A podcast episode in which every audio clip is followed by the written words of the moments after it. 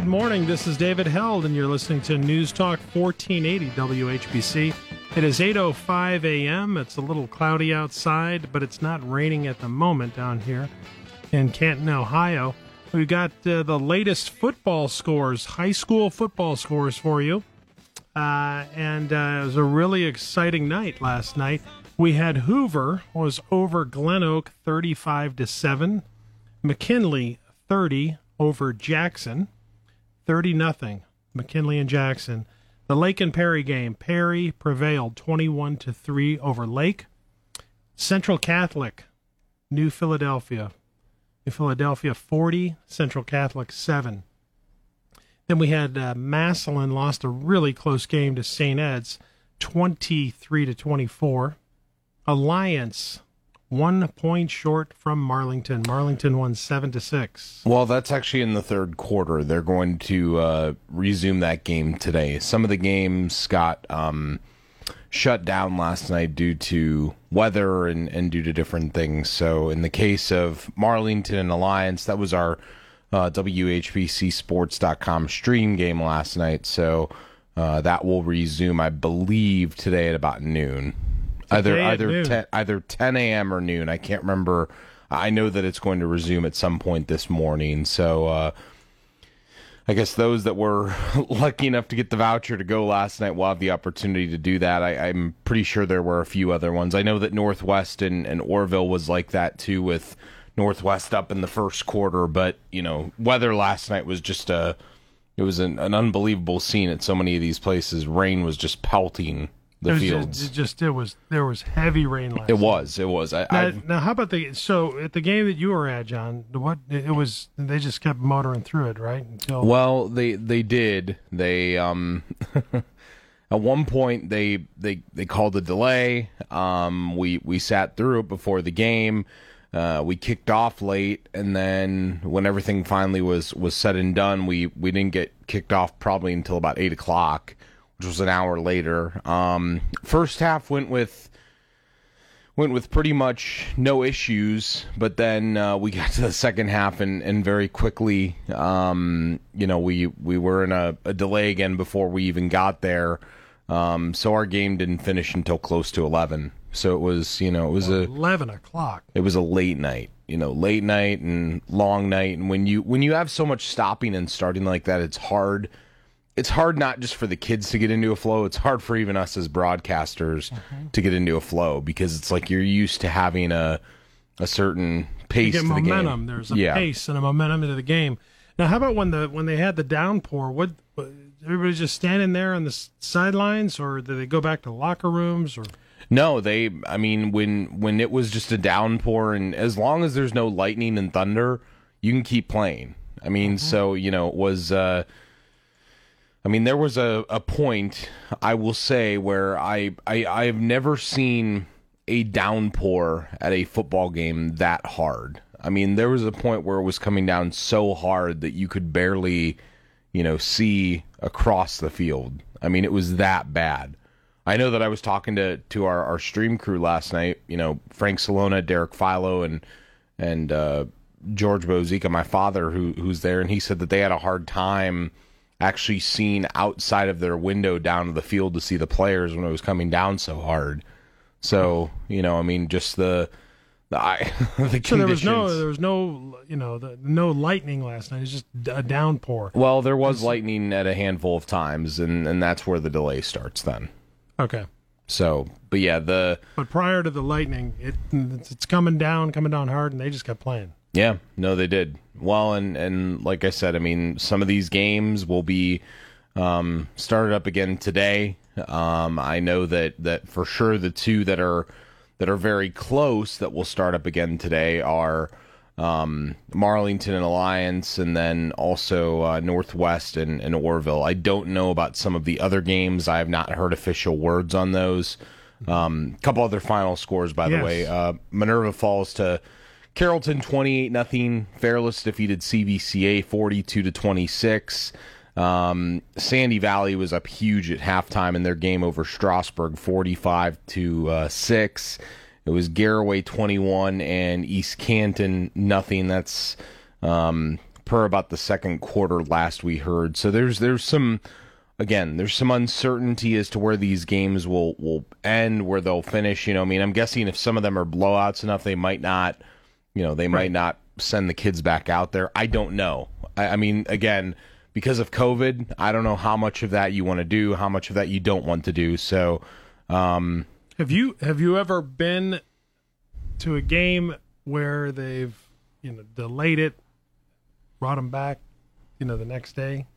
Yeah, I mean, I've I've never covered a game where it's been delayed and then I've gone back the next day. But when I was um, in high school, actually, uh, I went to a game with friends one time that um, it was supposed to finish um, obviously that night, and then they called it, and the next day they went out and they finished it. By the way, Marlington Alliance will start at 10 a.m. this morning, so if people are are out in that area and want to give an update as they're there, um, we we'll take so your. So they're going to have a fourth quarter of play for Marlington and Alliance. The yeah, I think was... it's the end of the third and then the fourth. Oh, so they're gonna they'll start it right where the game yep. delayed. And, Whatever the time was, they marked it down and kept track of everything, and they'll just pick it right back up wherever it was. Unbelievable. What was it like at the uh, at the game? So you know we've got all these games going on, and there's just not many people in the stands. Did it change the the environment?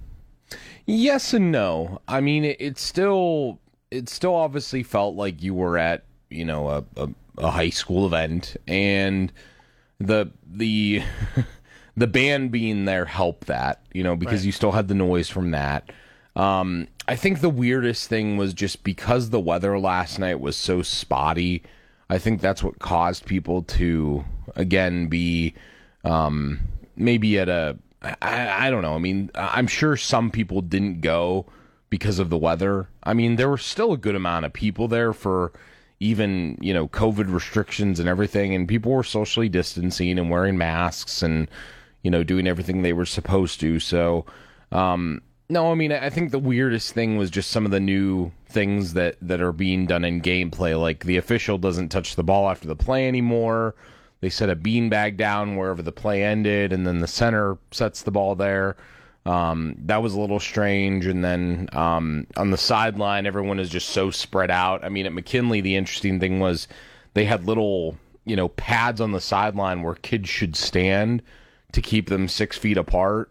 So it's like kids were always there, and every once in a while they would take like a two second break to walk around a little bit. But um, you know, just little things like that. You know, little little changes in gameplay, little changes in in things to try to make the game safer with COVID going on, and um, ultimately, I, I was impressed with with what I saw. I mean, you know, teams have really adjusted. They've changed their their philosophy. When the kids were done, they immediately had a mask in their hand to cover their face when they were doing the post game stuff. So you know these these schools have been working for this and they're ready for it. And yeah, it's a you know when you're out there playing in the field, then and then you know you're breathing hard, and and now you got to slip a mask on. I mean, it's not not always the easiest thing to do, but these football players and the coaches, they're disciplined, they're organized. Mm-hmm. I mean, that's that's the whole nature of, of football. It is is is, is uh, you know just getting into it and making sure that you're doing things right. Well, and and and you hope that you know. I mean, we're obviously through one week for the most part. I mean, some games are going to finish today, and some games are, are actually going to be played today at a whole. I mean, there's a, a handful of games that are scheduled for today. Um, maybe not in this county, but out of the county.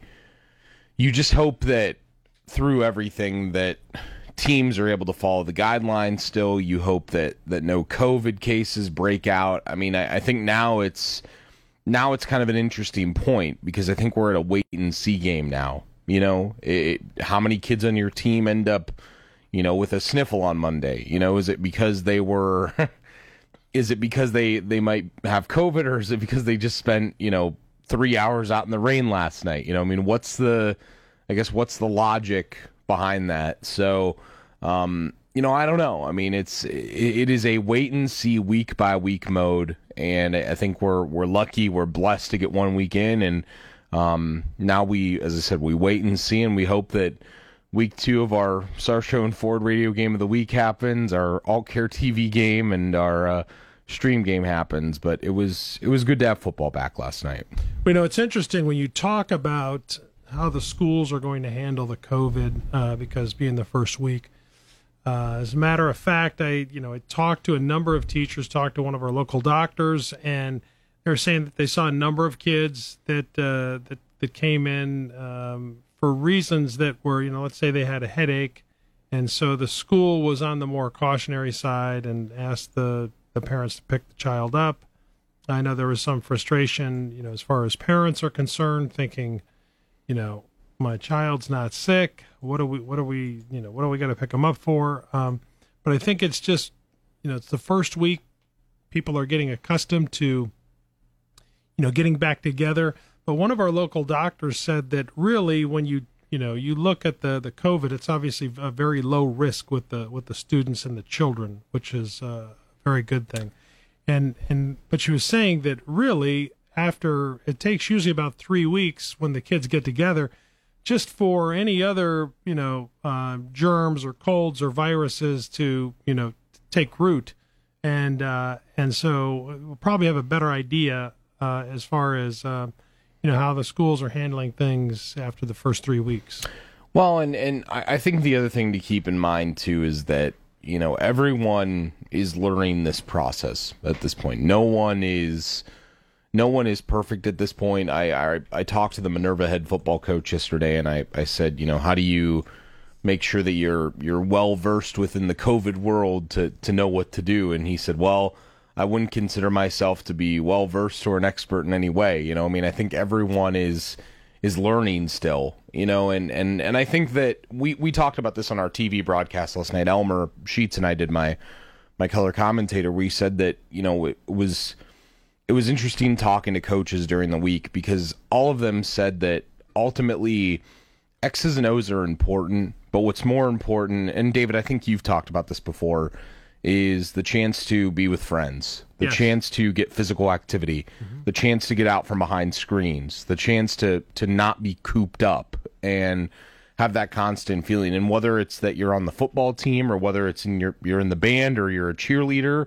or hopefully one day if you're you're you know a, a, a kid who's in theater or choir you get that opportunity. Um, i think that's the bigger thing is giving kids a chance to have their extracurricular activity again.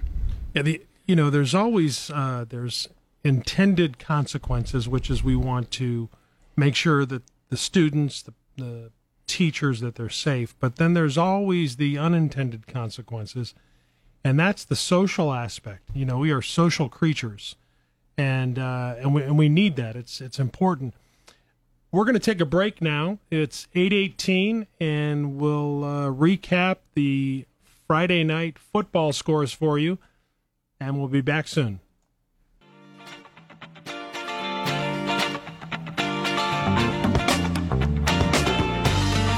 Good morning. This is David Held, and you are listening to the Saturday Morning Show. I'm here with John Bazika. We're recapping the football scores from last night. Uh, we had some really exciting games, and we had a lot of delays due to the weather. There was a heavy downpour that caused some of the games, like out there, uh, the, the Marlington game, they had to end the game in the third quarter, and they're going to restart it again this morning. At what time is that? 10 a.m. 10 a.m. this morning. So it was seven to six. Marlington over Alliance in the third quarter, but they're going to start start the game back up at 10 a.m. this morning. We also I heard had, it was a really good game too, from what I from what I was told that, that it was it was shaping up to be a really good game. Exciting game. Well, it's close. Yeah. So we'll... first three quarters, close game, and then Massillon, uh, heartbreaking heartbreaking game, lost by one point to St. Ed's. Yeah, trick play at the end by St. Ed's was the difference. They they threw a, a double pass at the end of the game uh, with about four minutes left, and, and we'll try to play that highlight for um, people here later on this morning with our radio crew. But um, just a, a, case of that Massillon built a lead and they, they couldn't hold on to it, and uh, now they have to to regroup and go back into week two and um, hope that they figure it out. And both teams really are, are projected to be one of the uh, best teams in the state. Yeah, here this year. Yeah, well, and and that's the thing is that you you know you you hope to play uh, nothing but the best, and that's truly a case of of what Massillon is is trying to do. They they're trying to beef up their schedule a bit this year, and uh, they obviously have the opportunity to do that with um, you know with what's going on and, and everything like that. Now we had Hoover had a big win over Glen Oak, thirty-five to seven. Uh, that was that was a game that was not delayed. They they motored right through that. So you had some of the games last night that they were able to complete, and then you had a few that had to had to stop due to the weather. But I think a lot of that had to do, like you said, John, with the lightning. If there was Mm-hmm. a presence of lightning, then they're required to stop the game. If it's a heavy downpour, and it was a heavy downpour last night, you just kept playing. Yeah, you do, and and you know you you did have, as I said, I think everyone was delayed at one point or other last night. I, I just think the key is that some teams um, decided because I know like this. I mean, I went to bed last night at gosh, I went to bed way too late to, to be here this morning, but um, I went late to, night, late night. I went to bed at at you know probably I'm thinking like about one, and you know, and and I know that when I went to bed, Fairless was just finishing up their game because you know, or, or they they just, were just ju- just finishing up. or they had just finished it like around midnight because they they did not want to go into the next day. They did not want to wait to finish the game the next day. They were up pretty big. They ended up winning and Wow. and they did not feel the need to to go into the next day and wait to see um you know everything that was happening. I think they felt that they would better serve themselves by Right. simply completing the game. finishing. Yeah. But, you know, it takes a lot too to mobilize the band. The Oh, bring everything back the next day. Bring everything back the next day. It's that's tough. I mean, it's tough. There's a lot of logistics in in bringing all those students and uh, you know the parents, the fans together. So you could see that there was a few games that were delayed, and those games that uh, had a delay, Marlington and Alliance. We also had uh, Northwest and the Orrville Red Raiders. It was that was that ended in the, after the first quarter, so they must have had some really rough weather out there. Yeah, and they're they're gonna finish that game today. I, I did receive a text last night from their AD. Um, let's see here. East Canton and Garaway, second quarter. yeah, they will resume today. Northwest and, and Orrville will resume today at noon. So that game will resume at noon with Northwest up seven to nothing. So we'll see um, how that goes. Obviously, weather I think today is supposed to be a lot clearer, and we're not supposed to have quite as much rain if we do get that. I don't think it's raining out there right now, but It's cloudy. it's cloudy Um, it's muggy. muggy, humid, but it's not it's not downpouring like it was yesterday. All right, we're going to take a break. It's uh, coming up close to 8:30 this morning and you're listening to News Talk 1480 WHBC and this is David Held here with John Bazika. Whenever I see your smile. Good morning, good morning. The Saturday morning breakfast club here on News Talk 1480 WHBC. It's a little cloudy out this morning here at 8:34 a.m. Uh, but it doesn't look like we're going to have as much rain in the forecast as we had last night. Had a lot of high school football games last night, uh, exciting games, but a lot of rain. Some of the games didn't end until after 11 o'clock last night. A few of the games were not able to be completed, but they'll be continued They'll be continued later today. And uh, on the show this morning, uh, we, we have a really interesting program in that I was talking with Mayor Kathy Perry, and she had told me about uh, a mom who, uh, sadly had become a heroin addict and uh, sh- her journey through recovery. And now she has a company and she's making cakes, incredible cakes and uh, her process as far as recovery there were there was one person that was very very instrumental in in actually uh, saving her life and that was judge forchione uh, through his program had forced her into rehabilitation and uh, forced her actually against her will at the time she said when she was an addict she had no desire to go into the rehab program. And it was a rough, rough road. But the great news is that It's been six years. She's recovered, and she has a very successful cake making business. And she had sent a a, a cake here recently to Judge Forchione, and and uh, so they've they've actually uh, they've got a great relationship now. And so, if you have family members out there or friends or loved ones that have uh, struggled with addiction, it is a painful, painful experience. And going through that period of recovery is just a tough thing. Um, 90% of the people that uh, become addicted, whether it's to the opiates or heroin, it's a, it's a rough road. But the good news is, is that there is hope and there is the ability to overcome it. And we're going to have Sarah, who uh, just again, great person. And she was able to turn things around, but it wasn't without the support of other people. And that support came through a number of different avenues. And I'll tell you, when you go through a situation like that, um, she'll explain how when you become an addict, it, it takes over your mind. I mean, we all have uh, different addictions, right? You, caffeine, food, but the difference between food and and uh, caffeine compared to like the opiates or the heroin is that it it really takes over your mind. It takes over your mind and and it really makes you uh, just turns you into a different person. And uh, so today we're going to be talking with a soccer mom who became a heroin addict and her journey through recovery. And she's made a big difference in the lives of a lot of people. And one of those individuals that really played an instrumental role, actually, two people who've played an instrumental role in her recovery, is Mayor Kathy Perry from Massillon and uh, Judge Frank Forchione. And they're both going to be on the program here this morning to talk about that uh, at the nine o'clock hour and so it's going to be uh, it'll be really interesting. But last night we had the uh, football games, and that was a little bit different too because a lot of changes. We didn't have the stadiums filled up, still had the band out there, so that gave the feeling of high school football.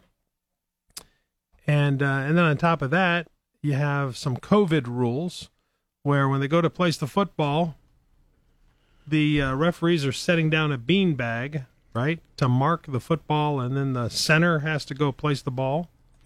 Yeah, so let's hear You know what? Give me a second here, and I will go through the new rules. Oh, let's hear them for you.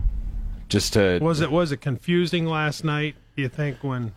No, no, no. I, I didn't think so. So here is um, the set of rules. This is from the OHSA. Um, up to 60 players may dress, uh, which is a little bit different because in the past you could have probably an extended number from that.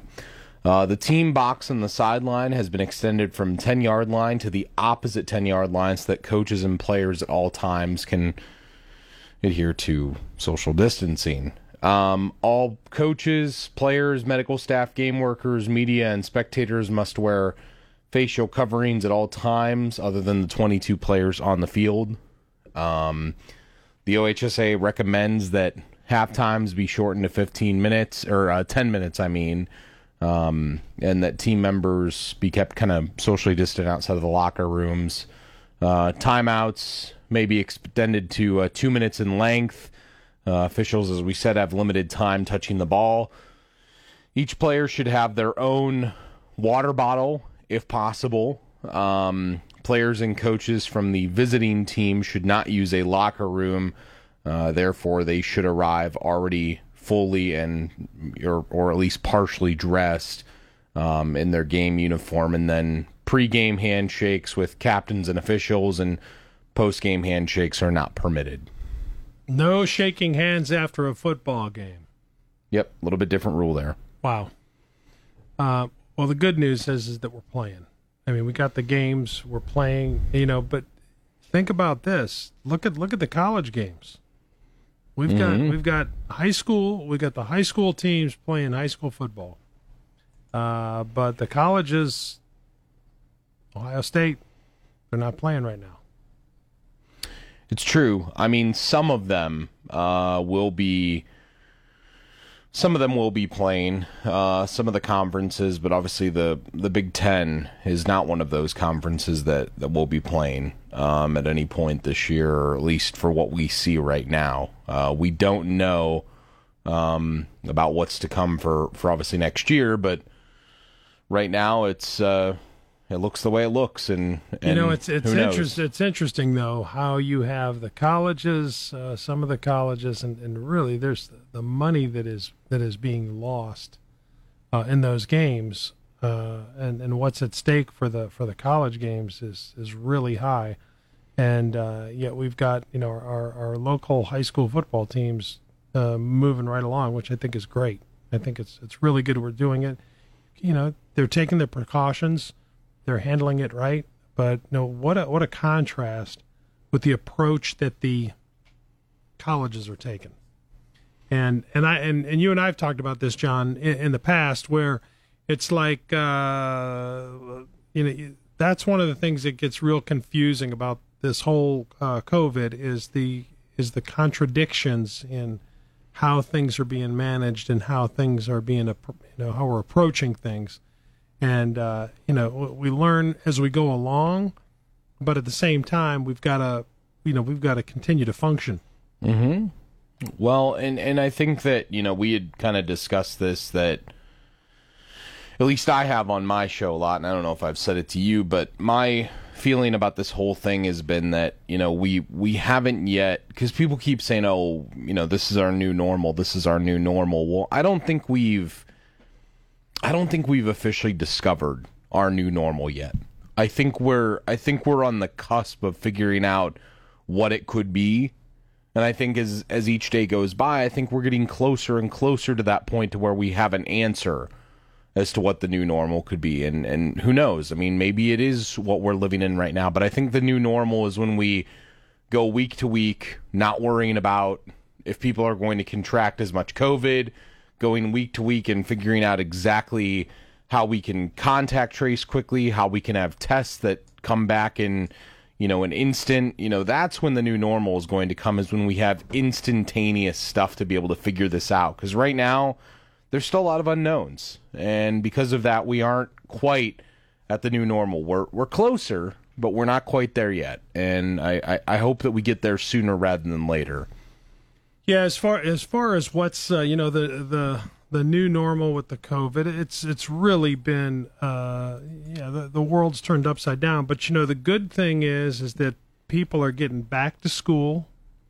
We're get we're we're playing high school football games, and you know what's important is that you just have to adapt, improvise, and you overcome. Because one of the you know we just cannot have, especially our high school students, uh, they've got to be interacting. Uh, you know, we are social creatures, and, uh, and we we certainly can't live in a cave. You know, you just you have to be able to get out, and you've got to be able to interact with people. And um, but you can do it, you know, with wisdom and temperance and and uh, and a level of understanding that keeps everybody uh, safe and keeps them out of out of harm's way. Today we're going to have um, after the nine o'clock hour, we're going to have uh, Judge Frank Forchione, who has started the program. The uh, he's really taken on and made a huge difference over the past number of years with the opioid crisis, and made it a lot easier for addicts to get into rehabilitation and recovery, and um, and really it's been it's been a an effort that has been supported by a lot of the municipalities and the judges and the uh, police, uh, fire, EMS. It's really been a coordinated effort because the opioids were really just bringing a lot of devastation to the lives of so many people. And uh, there's success. There's a lot of success that uh, that we're seeing out there. And one of the success stories is going to be uh, we're going to talk about that today. Her name is Sarah, and uh, she was a soccer mom, and she became an addict uh, with the opioids, and at one point heroin, and just a really, really uh, rough period uh, for for a number of years. And she was able to turn it around, but she really gives uh, the credit to uh, Judge Frank, who forced her into rehab, and it was not an easy process. Um, not an easy process for her, but there's success now. And we're going to be talking about that uh, just after 9 o'clock. So we're going to take a break. We will be back. You're listening to David Held with John Bazika, News Talk 1480 WHBC.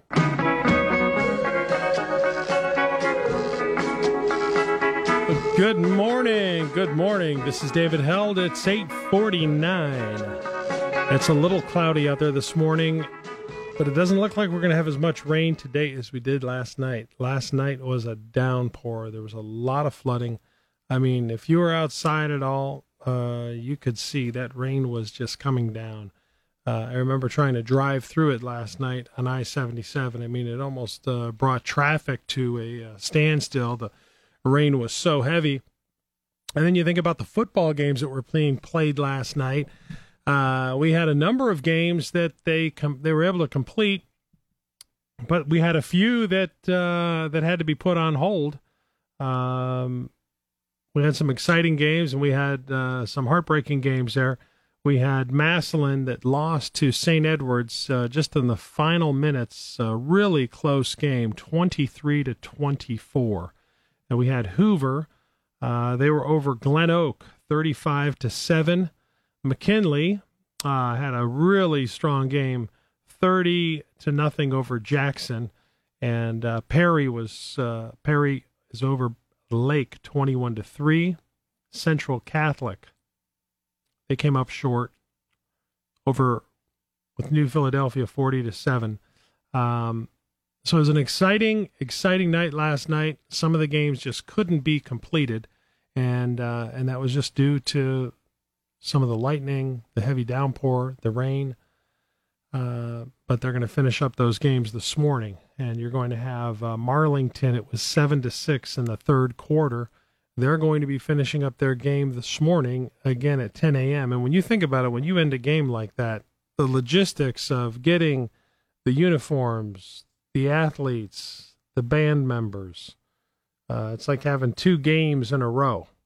Uh, the buses, there's a lot that goes into it. So the good news is that a lot of the games were able to be completed, and then uh, you had some that they just had to come back because you know the weather was just uh, it was too rough, and and when you have lightning and thunder, they've got to end the game uh, or certainly delay it. So in, in some cases, they're they're going to finish up those games here this morning, and uh, we've got some really good guests coming on the show here just after 9 a.m. We're going to open it up with Mayor Kathy Catanzaro Perry, Mayor of Massillon, and uh, what's interesting is in a recent conversation that I had with uh, Mayor Kathy she was telling me about uh, Sarah, who is a uh, mom that uh, has a cake decorating business and incredible cakes. She sent me a, a picture of uh, this just a, an amazing a cake that she had made, and it was a gift for Judge Frank Forchione.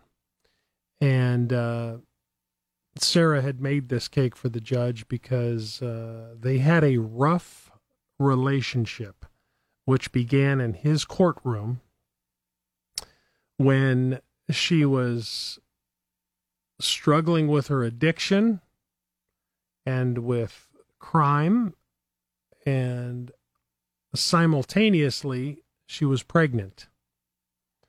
And uh, Judge Frank Forchione just he, he told her, "You're going to go into rehab. You have a responsibility to take care of not only yourself but your baby." And uh, that started uh, Sarah on the path to recovery. It was not an easy path, but it was one that she was able to go through and she was able to overcome. And it's been six years now, and uh, she's got her life back. So, you have people out there that are struggling with addiction. You may be listening now and struggling with that. And you can change your life. But it's about making that decision. It's about making that decision. And when we talk to Sarah, she'll be coming on at uh, 10 o'clock. But just before that, we're going to be talking with Mayor Kathy Catanzaro Perry from Massillon and also Judge Frank Forchione, who you know, they both were very instrumental in turning Sarah's life around. And uh, I had a chance to speak with Sarah yesterday, and she said really what it came down to is knowing that in spite of her behavior, in spite of her lying and cheating uh, due to the addiction, that what it came down to was knowing that uh, people still loved her and accepted her. And that was what brought her through a nightmare, just a complete nightmare, not only for her, but also for uh, her husband, her family members, her children. Uh, but you can't get through it. And she is she's a, a shining example of how you can overcome this and you can thrive.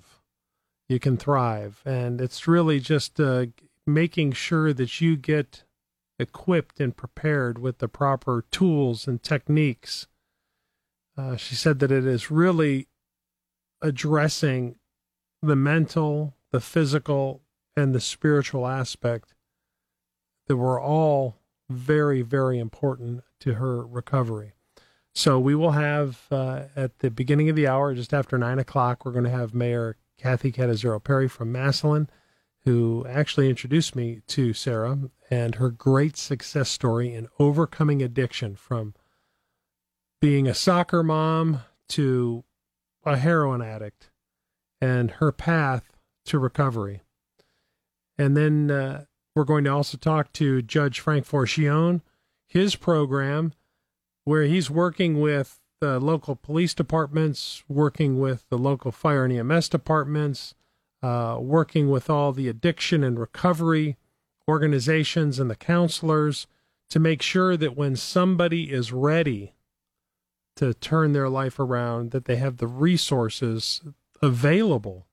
Because in previous years, you know, you can you can just imagine when uh, you know the recovery services just you know we they were not in a position where they could respond uh, in the manner that you know you, for example you'd have somebody that is a drug addict and and they're they made a decision to uh, go into rehab but then they were told it would take four weeks or they'd be able to see a doctor after you know a, a two week period.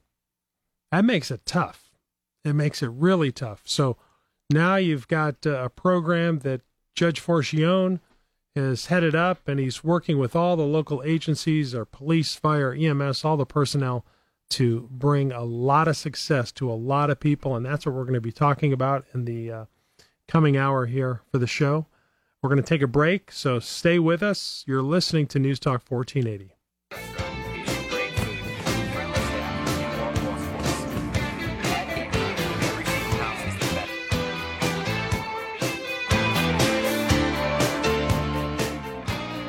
Good morning. It's now 9:05 this morning. It's a little bit cloudy, but we do not have the rain like we did last night. Last night was a downpour, and uh, most of the football games we made it through, but some of them still have to be completed uh, this morning. And uh, on the line right now, we have with us Mayor Kathy Catanzaro Perry, Those- Mayor of Massillon. Kathy, how are you? Good morning. How are you? I'm doing great. Thank you for coming on the program. Well, thank you for inviting me. We've been uh, we've been friends for a long time. It's been what like 14, 14 years now, and it started back when your daughter Vanessa was first born, and my daughter Carly was first born, both in the same month, right? And uh, Uh, uh, yes, and and and the w- reason that we met was because I had Vanessa's pictures taken uh, up at Babies R Us, and they handed me um, your daughter's pictures, oh, and that oh that's gosh! how it all started. Oh, that's right.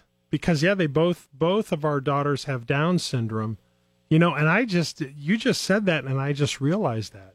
Um or maybe I was told that. Maybe my wife told me, but uh now that that is interesting because I, I remember at the time you were serving as a councilman, council person, council lady in Massillon, and um and and and that's how things got started. Isn't that interesting? That was 14 years ago. Uh, it, ha, if it hadn't been for uh, Babies R Us and the in the photography studio that was there, I don't know if we would ever have met. But that was that was really odd because they handed me your daughter's baby pictures. Oh my gosh. Well, you have those you have those divine appointments. And I think also, you know, when you speak of those uh, divine appointments, uh, we had one here recently, and uh, you were telling me about a great success story uh, with Sarah, uh, who has a cake decorating business now right in Massillon, right? And yes, she got That's started correct. and it was a rough road for her uh, she was a soccer mom and uh, became a heroin addict and but now she's been clean for six years and she speaks very highly of you and uh, she said that- well, I I love her. She is she is an amazing young lady and very proud of all that she has accomplished. well she said the first time that she actually spoke publicly about which was really tough for her to do was on the television program that you had her on and uh, and that's when she really started to get uh, open about about her her pathway to recovery. She said she was really nervous about doing it, but but but in your conversation with her, she felt comfortable, and she said it's really made a difference in the lives of so many people. Um, talking about her struggles and and how she overcame it, and uh, and so t- how did you meet how did you meet Sarah? Was it through the pro the television program in Massillon? No, actually, there was a group in Massillon that wanted to come and visit. Excuse me, in my office. Okay. I think there were probably six, um, six of the in the group, and we sat around my office table for probably I'm going to say an hour and a half to two hours, and there was a lot of crying um, that happened, uh, a lot of um, struggles, uh, stories of struggles, stories of one mom lost her son, uh, Jackie, um, and they were just talking about they wanted to um, do a rally and what can we do to stop the stigma. Um, and everyone there shared their personal story uh, with me. Um, so it was it was a very enlightening day for me. And they and these were all the people that were gathered uh, in your office that that morning. Was it all moms, um, or was just people, um, men and women that had overcome struggles? It was no. Some of them were um, recovering addicts. Um, there were I, one or two moms, um, and um, that lost children, and it was ju- it was one of the days where I, as I said, you know, you need to understand, and so I did a lot of listening that day, and just really, um, my heart went out to all of them because, you know, through their struggles, there is a way out of addiction, and I just wanted to help them. And so one of the ladies that came into your office that morning was Sarah. That's correct. And so she shared her story with you, and then you went on later to invite her onto a television program, uh, the Massillon cable program, and you interviewed That's her. correct. So we um, we did a we donated our gym uh, at the rec center, and we did a um, rally there. I call it a rally, but really it was like a stop the stigma rally. Mhm. Um, and they had bands, they had speakers. They really did a nice job organizing it. Um, a lot of families um, of and their and their children came that are were struggling addicts and um, really was lo- they were creating a, a hopeful environment. Um, and it, I spoke very briefly at that, but we had the television show to help promote that that day. Well, you know, I had a chance to talk with Sarah yesterday, uh, and she'll be on the program later today uh, at the nine o'clock hour, and uh, and and we're also going to get uh, Judge Frank Forchione, who really was very instrumental in getting Sarah back into rehab, and uh, and actually, you know, they say that that um, people that are struggling with an addiction, that like ninety percent relapse, and um, and she she made it through. She made it through, and and what's most important after you make it through an addiction like that is is being able to share your story and your struggle and how you overcame it because it brings encouragement to other other individuals that are struggling with an addiction and those family members because when somebody is addicted to opioids or heroin it's not just about the individual the addict but it's also it has a, an incredibly uh, devastating impact on the family members as well. And uh, and mayor you you i mean you've had a lot of struggles uh, you know as mayor and uh, and you also are raising children and you have grandchildren and your daughter has special needs. So you have a great amount of empathy for other people. And with that empathy you're able to bring encouragement out to people like Sarah that has really made a difference in her life. And uh, and now she's got a Well, great you know- great business cake decorating business. Yes, and so Sarah, uh, you know, I think, um, and she'll tell her story soon. But you know, children seem to really help you overcome things. Um, and she'll talk. I think she'll talk a little bit about that. But you have a reason to live. You have a reason to uh, pull yourself together with this addiction, and and and it's hard. Um, the, overcoming addiction is hard, but it can be done. And I think Sarah will talk about, um, you know, how she did it, and then with her story, be able to encourage others. And I think that's the biggest piece is, you know, she needs to do more and more speaking engagements so that she can impact others. And that's what she really wants to do now. So I'm really proud of her that she's going to be on the show today and share with everyone. Um, and I'm so proud of her that uh, she is an artist and um, she's a beautiful artist and she has impacted others in a very unique way. So she's really, truly reinvented herself. And one of the things I want to say before I'm done talking is every single person in our world has a special gift inside, and they just need to tap into that special gift um, to be able to overcome those things that come their way throughout their life.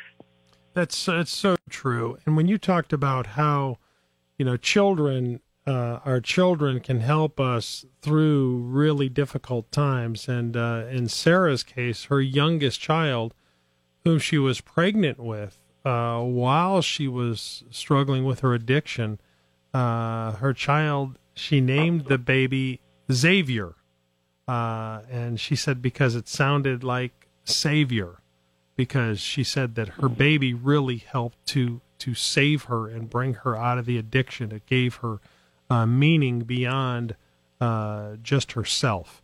And we're going to have uh, Sarah on the program at, at 10 o'clock uh, this morning. And but before that, uh, we're going to have Judge Frank Forchione, who's going to join us on the program. And uh, Mayor, I know that you've been working with Judge Frank Forchione uh, on the program, on his program, to bring people out of addiction and to help them get the, the needs and the, their needs met and the services that they need, which in years previous it was not easy to get get into a drug rehab program, uh, but we've really made the process much smoother. Is that That's what you've correct. seen out in Massillon? Yes, I've seen uh, a lot of improvement of people. Uh, it used to be they'd have to wait uh, till there was an open bed. Um, today, the turnaround time to get in is very quick, and that I think is a big part because um, when an addict is ready, they're ready, and if we can't help them, they go back to using. And so it's really he's really done a great job with that. Um, he has the Stop Heroin from Killing Committee uh, which I've been a member of for, for several years, and, and a wonderful symposium every year, usually February or March. Um, and he has speakers come, and they're able to share their story with others as well. And that's very, very, listening to the stories is so helpful um, for, for families, for mothers and fathers, uh, because everybody in that realm that's fight, fighting addiction is looking for hope and and so the stories are wonderful. Yeah, everybody needs hope and everybody needs encouragement, and you are bringing that to the people out in Massillon. Uh, Mayor Oh, Kathy. Catanzaro Perry, you are doing a great job. Oh, thank you, thank you, Mayor, and uh, I really appreciate our relationship as well. And you know, uh, having a special needs child, not everyone has one, and um, so it's nice to have another family to be able to bounce things off of and and share stories as well. And we've been able to do that through the years. Yes, thank you, Mayor. And we're going to take a break, and when we come back, we're going to have Judge Frank Forchione. He's going to talk with us about his program, the Stop Heroin Committee, and he has one particular story where one of the uh, people that were in his courtroom is Sarah, and she gave him a hard time in the beginning, but now it's been six years, fully recovered. And when you come back, we'll be talking with Judge Frank Forchione.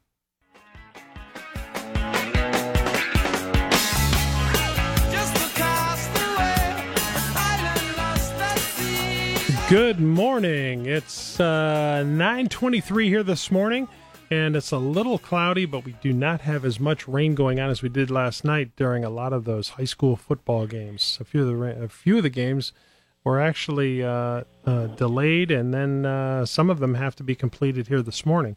But on the line with us now, we have uh, Judge Frank Forchione, who's really headed up the Stop Heroin Committee and making a big difference with a lot of people that are struggling with addiction. Judge, thank, thanks for coming on the program.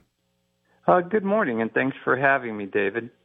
How's the? Uh, tell us about the program. You actually got this started uh, right about the time when you first uh, became judge, right? I mean, you. This is a program that you've spearheaded. You've been very committed to. You could see that a lot of the crime was due to people that had uh, addictions, and in order to stop the crime, you really had to get to the root of the problem, which was the the addiction itself. Yeah, we've tried to go about a, a number of different ways. We started this uh, committee, Stop Heroin from Killing Committee, and we went approached it three or four different ways. We have a yearly symposium, which is free to the public at Malone University, and we have it every uh, February or March. Then I applied for grants to get funds for billboards uh, because you know they're obviously very expensive, and we have them throughout the community. You'll see one right now on 77 and 62 that just simply says "I hate heroin." Uh, then That's we great. started a billboard contest with the school district that's sponsored by AultCare, where we let the students uh, create billboards and we post them. And then I've created a um, just a presentation PowerPoint about 30, 40 minutes, and I go speak anywhere that uh, people are interested in learning about it. And what what would you say? You see this every day in your courtroom. What would you say is is the biggest obstacle to getting a person who is rooted in addiction and getting their life turned around? It's just to convince them that they have a problem.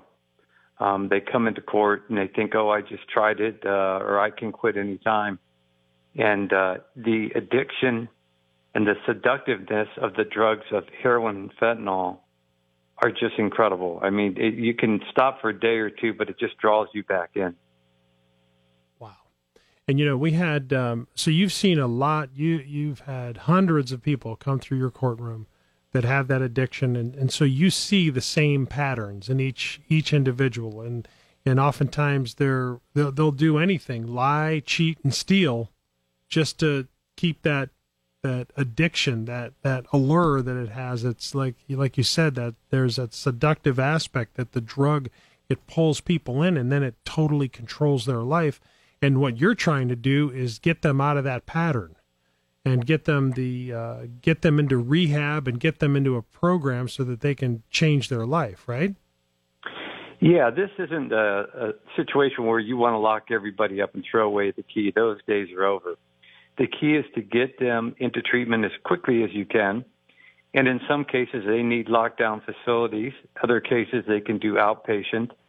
It's kind of a case by case basis, but they all need immediate help. And we have a drug court there run by Judge Farmer that, that allows them to go through a year program. And if they do, their case gets expunged and dismissed. Wow.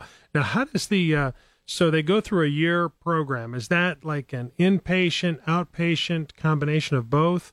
Um, and who, yeah, and those who are things we only do with low-level drug possession cases. Um, it's it's outpatient treatment. Generally, they could do inpatient treatment, but they also get drug tested. Usually, there's a reason they're taking the drug, so we get them counseling, and they meet, you know, uh, periodically with the judge or whoever's running the program. And if they're able to commit to it and get it done, it can be expunged. On the other hand, if we get some people who violate or don't show up, and they unfortunately end up in prison. Now, is there a uh, when you when you see the individuals coming in? Uh, you know, it, it can also be very discouraging. Uh, you know, for uh, you know people that are trying to help others that have an addiction because you see that there is just a high percentage of addicts that will relapse. Uh, do you see that in your courtroom, and and and what what motivates you to keep going and, and working with with people that are addicts? Well, you go to enough funerals, and sometimes there are people I know, and you say, "Boy, maybe I could have done something." But what I found interesting is when families come and support, and I take their son or daughter or brother and sister into custody, I expect them to be mad and maybe yell at me, and they are grateful because they haven't got them to commit to the treatment. So they've been actually very happy that I've taken these steps. You know, and and really, you have um, one of a numerous uh, number of people that have come through your courtroom. There's one that I had a chance to talk to last night, uh, Sarah, and uh, she said that her relationship with you started in the courtroom. yes, it did. And it and she said it was it was not what you would call a very pleasant experience because you had pretty much laid down the law and said you know she was pregnant at the time. She was uh she was in a you know a lot of trouble and uh and she was pregnant. And and you said listen for the sake of your baby and and for yourself you're going to get this right and and you got to stop stop using and she said she really didn't uh like what you had to say at the time but it was it was something that uh saved her life Yeah, I and I'm sure David at times I'm not the easiest judge to be in front of. Um, well you're, get, well, you're getting people's well. attention you're getting people's Yeah. attention and and that's yeah, what's she was go, Go go ahead. Well, that's what Sarah said. Uh, she and she said you you saved her life, but it wasn't pleasant.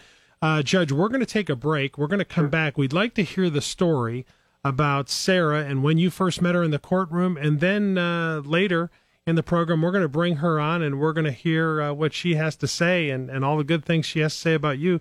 But that that difficult path that she was on. Sure, And uh, absolutely. we'll be back. You're listening to News Talk 1480 WHBC.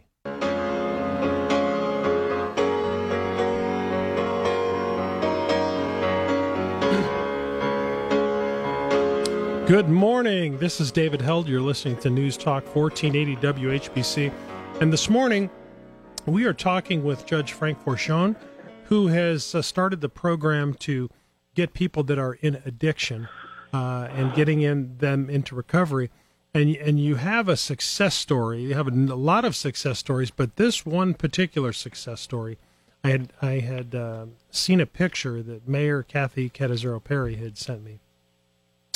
It was a picture of a beautiful cake. I mean, this incredibly, an incredibly uh, decorative. I mean, this cake was. Uh, we're gonna we're gonna have to post it on. We're gonna post it online because a Sure. beautiful cake, and uh, and so this cake was sent to you uh, by Sarah, who was in your courtroom, and she was pregnant at the time, and she was an addict, and she said that she was, uh, uh, you know, in, a in a life of crime at the time also, and was not receptive towards your uh, requirement to, to go to rehab, right? I mean, Yeah, it's the first time I've sent someone to prison and they baked me a cake. Uh, yeah, there's two little stories here. Um, her and I did not get along well, and she wasn't listening. And I was really angry at her because she was pregnant. And sometimes I've learned the best thing is I call it chip and shock. I, I shock them and send them to prison, and then get them into our lockdown treatment facility, which I did. And it really obviously woke her up. And then here we are six years later. My lovely wife Rachel had saved for a long time to have a birthday weekend for me for New York City last week. Mm-hmm. And because of the virus, we couldn't go. And Sarah found out and had delivered to the restaurant, Luca restaurant, where we were having dinner, this incredible cake of New York City with a big apple at the top, my name in Broadway lights. And it was just one of the most incredible things. So I'm very proud of her and her diligence and her strength and courage. And in the end, we've actually uh, formed a very great relationship. Well, she said I had an opportunity to talk to her last night, and she said that uh, that you saved her life. That that your insistence. She said that you really got her attention when you said. She said that you, know you told her you're pregnant, and I'm going to make sure that you're going to take care of this baby, or I'm going to be coming after you.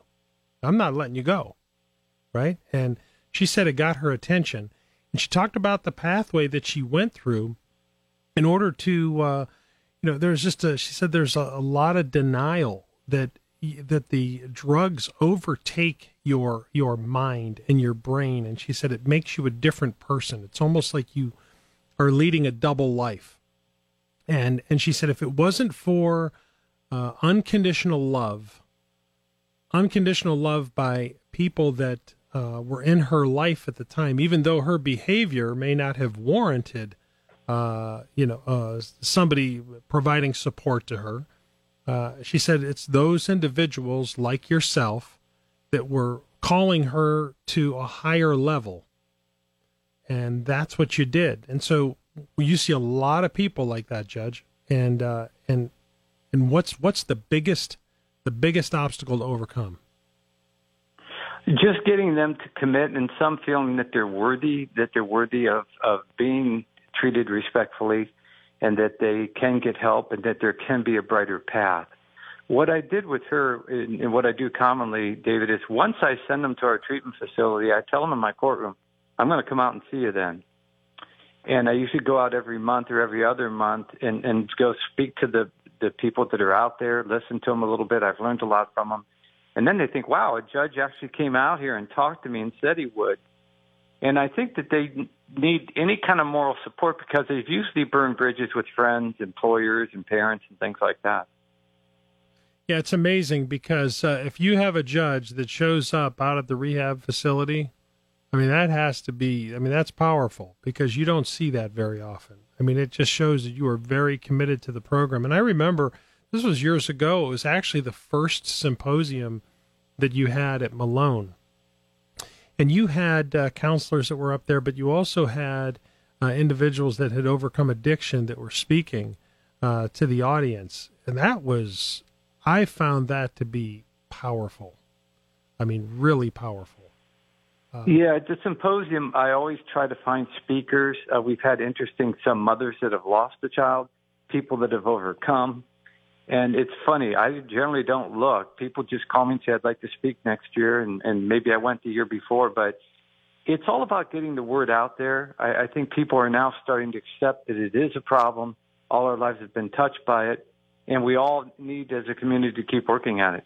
Now, do you see also that there's a shame associated with it that uh, when when somebody's an addict that they don't want to talk about it, they don't want attention drawn to it. Now, when they come to your courtroom, there's going to be attention drawn to their their circumstance and their addiction and their life, and you oftentimes have the the families in the courtroom, and and they want you to put their their family member in jail. Is that correct? Right. It's um, it's an interesting tool once you're in my courtroom because I always tell them I'm going to be a year from now. I'm going to be the person you either love love the most or hate the most because I now control your fate, and I'm going to get you help, and I'm going to be there to try to help you, and you're going to decide the path that your life's going to take. Now, have you had uh, some that come into your courtroom where you could just see they're just they are not into what you're saying at all, and and that's when you use the shock, right? The shock of jail. Yeah, when they're when they have that kind of attitude and they're just violating the minor rules, then I'll send them to prison for like 90 days just for them to realize they can lose their rights. This is where I'm headed. And then you get them into the treatment because if you don't get them treatment, you don't have a chance of doing it. And um, they have told me later, some will come to see me, is that's the thing that woke them up, the prison, and then the treatment right after it. Then they were anxious to do the treatment. Now, when you and this is something that uh, uh, Judge that you've just learned. Uh, you know, you, you've worked with a lot of people, but but a lot of the success that you've had is is you know firsthand. I mean, you you could see that. Okay, when I take this action, I send somebody to prison for ninety days. This this has worked. Or if I talk to the families and and and then sadly you've went to so many funerals of, of people that were not able to overcome so you you really are developing. You've developed your tools and your program over the years. Is is that yeah, is you that learn by you? yeah you learn by listening. I mean, this whole opioid epidemic hit us like a tidal wave. We, we weren't expecting it. You know, we weren't trained how to deal with it. Um, and so as a community, we just tried to figure it out. But I've learned by going and listening to the addicts and listening to the recovery, they kind of tell you what works. And I've made some mistakes down the road, like any other judge, but we've gotten a lot of it right. And uh, there's nothing better when my wife and I are having dinner and someone just comes up to our table and says, "Hey, you made a difference in my life," and, and they'll tell me the time they're in front of me. And usually, I raise my voice a little bit, Dave, with them. Right. But, uh, in the end, it worked out okay. But you've got to have somebody that really wakes them up, and that's what you're doing. We had uh, Sarah. She's going to be on the. We're, we're going to see if we can get her on the line with here uh, with you, Judge, before we start the interview with Oh, Sarah, and just and see if we can get uh, Sure. you know her on with you because she said that when she first met you in the courtroom, she said she was not happy with you. She was not what you would call somebody that was very cooperative. And Uh-huh. even when she went through the rehab for the first 30 days, she was saying that, yeah, you, you tell the people in rehab what they want to hear. Uh, she said, I didn't really want to discuss my issues or my problems with anybody. And I was there because I was forced. She was forced there by you. And, uh, but she said ultimately that is what saved her life. I mean, that is what turned her life around. And you were motivated by helping her, uh, especially because she was four months pregnant at the time. Is that right? Right. Yeah, that really angered me because now you're affecting someone else's life, and at the time, I'm sure I think ah, I know I called her selfish. Um, and uh, as a judge, sometimes you have to have that hard line. Not that you're trying to be mean, but you're just trying to wake them up. And maybe I got a little bit of that from my father, who's up in heaven right now. Yeah, but you've you've got to be tough because it's it's really you know it's like the the tough love. I mean, you're a very Yeah. caring, tender-hearted man, but at the same time, you're you're dealing with people that you know are, are just wreaking havoc on not only their own lives but then the lives of uh, people in the community and and their family members. So, Judge, if you if you wouldn't mind, Sure. what we'd like to do is we're going to be we're going to see if we can get uh, Sarah on the line here, uh, and we'll take a break. We'll get Sarah on the line, and that would be. Uh, we're going to have uh, Sarah, who went through the drug rehab that Judge Forchione forced her into, and was you were you were pretty you were you were very forceful with her, and she said it it saved her life. So we'll take a break, and we will be right back.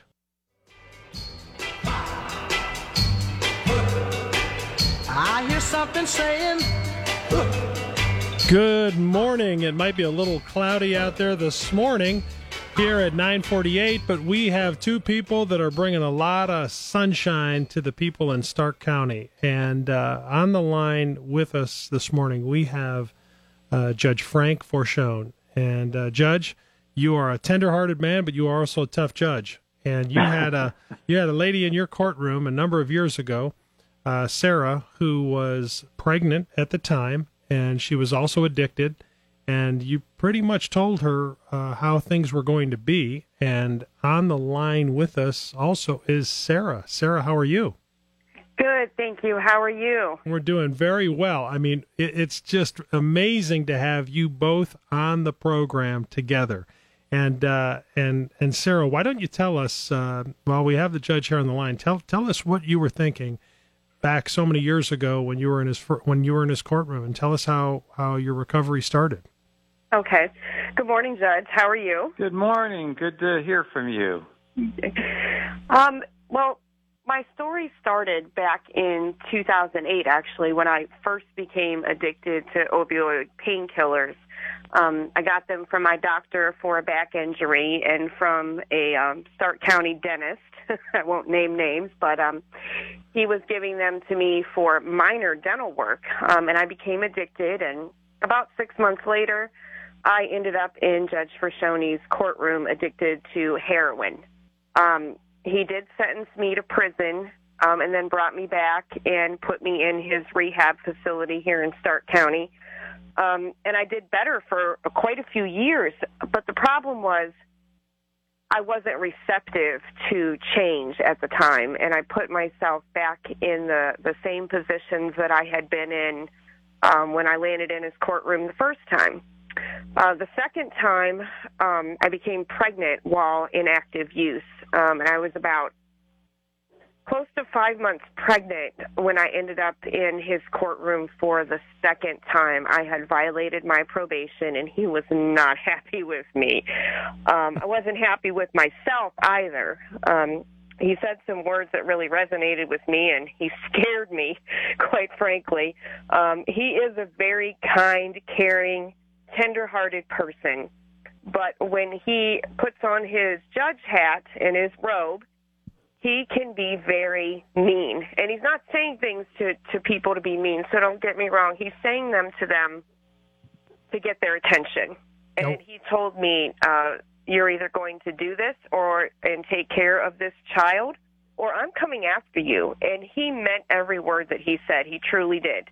Um, after about 30 days in the in the the new rehab program that he sent me to, I began to realize that he didn't say those things to me to be mean. He said them to me because he wanted me to wanted me to do better and be a better person, and that was a way to get my attention. Um, that was when I really began to uh, listen and talk to counselors about um, things that happened in my childhood and, and early 20s that um, caused me to be receptive to drug addiction. Now, now, Judge, when uh, so you had Sarah who was in your courtroom for the second time, and, and you had to think that well, uh, the shock program at first didn't didn't work, right? And and so how did you Yeah, how it did you change? seemed like my seemed like my message wasn't going to get across to her, so I had to try to take it to a second level. Mm-hmm. And that was, uh, and really, what what was motivating you was the fact that you saw that not only was uh, Sarah's life at stake, but then also the life of her baby. Is that did that make a difference? Yes, that really inflamed my Italian temper. Um, because now I think my words to her is that she was selfish, and she's not selfish. She's a, an amazing woman and a caring woman. But at that time, and that's what happens when you go through addiction, you become very selfish. And that's the point I was trying to make to her. You're not thinking about this baby. You're only thinking about yourself. Mm-hmm. But Sarah, that's really that's really what you needed to hear at the time. It is absolutely. Um, and we we do care as addicts um, while we're using. Many of us do feel bad about the things that we do and the things that we say to people, but the opioids take over your mind so much so that it's almost as, as if you have an evil twin, and the evil twin in me had come out, um, and using while pregnant. It, it was a terrible, horrible thing to do but my mind was so overtaken by the opioids that all I could think about from the moment I woke up until the moment I went to bed was how to not be sick and how to how I was going to get opioids the next day. I wasn't thinking about my unborn baby at all, to be quite honest. You're you're thinking that that because the uh, when you say how not to be sick, that when you don't have the the drug, you're you become really really sick, and so your your your whole life becomes geared towards avoiding that that that that terrible feeling of uh, the withdrawal and and finding drugs. Is that right? That's absolutely correct. Um, withdrawal from opioids, I'd like to describe it as the worst flu you can imagine times a hundred. It's very violent at times. Um, I do believe that God had his hands on me, the judge, and my unborn baby because he's five years old now, and there's he just started kindergarten over at um, St. Joan of Arc, and there's nothing wrong with him. He came out um, almost nine pounds, very healthy little guy, um, very active, very smart little guy. And had God not had his hands in that, it, we could have had a very terrible outcome. So really, it was it was Judge Judge Frank Forchione and his program and his insistence and his toughness with you that really made the difference. And and Judge, um, we're we're so grateful for the work that you're doing. And I know you've been working on on turning the lives of addicts around for how many years now? Well, all the um, all the credit here goes to Sarah. I mean, she had so much courage and strength to do it, and that's why I admire her so very, very much. Now you're now Sarah, your son, his name is Xavier, right? Yes, yes. Uh, his name is Xavier because it sounds like Savior. He saved my life. Had I not gotten pregnant with him, I probably wouldn't have ended up in the judge's courtroom. I probably would have ran from my probation officer and ended up dead. That's it's it's just it's just incredible, and you, you see a lot of people. There's hundreds of people that go through Judge Forchione's uh, program uh, through his courtroom, and and some just they don't want to change. And you were one of those people, and it, it required a second time coming through his courtroom. The first time, it just didn't seem to get through. What was the first time? Were were you just trying to you know appease the judge, or or what were you thinking, Sarah, as compared to the Um, second time? Well, the first time I did want help, um, I knew that, again, I went from being soccer mom, I was a hotel manager. Um, I had three other children. I was married. I'm still married to the to the same man. God bless him. He stayed with me throughout this entire mess. Um, and I, when I got out of the rehab program the first time, I really was trying. Um, I was trying to keep my life together. Um, my husband and I were separated at the time. Um, although we were still together, we lived separately because of my addiction. Um, I believe he wanted to make sure that I was going to turn my life around. Um, and I did so. And then I, I I don't know what clicked in my head, but someone offered me a morphine pill, and I took it.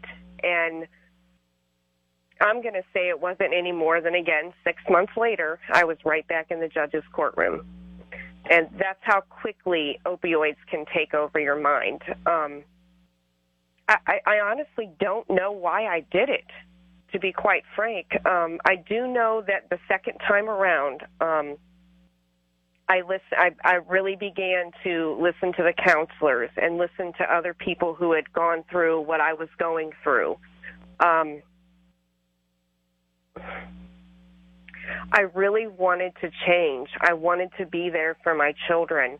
I felt like uh, a terrible person for putting my children through um, what they went through. You know, I again, I went from being soccer mom and being home every evening and you know, getting my kids ready for bed, getting them up and getting them out the door to school and and going to work and coming home and just they had a routine and when they found out that I was addicted, it really it messed up their their entire little worlds. Um and I didn't want to put them through that again. Um I don't understand quite frankly why I took that morphine pill, but what I do know is that when you when you begin your path into recovery, you really have to change your entire life. Um, I didn't have a cell phone for a whole year because I was afraid if I got a cell phone that I might start trying to text um, or get a hold of drug dealers. So my husband and I together decided that I wouldn't have a cell phone, that his phone would be the cell phone in the house. Um, I didn't go anywhere without my husband. Um, when I got a job, I was working at a pizza shop.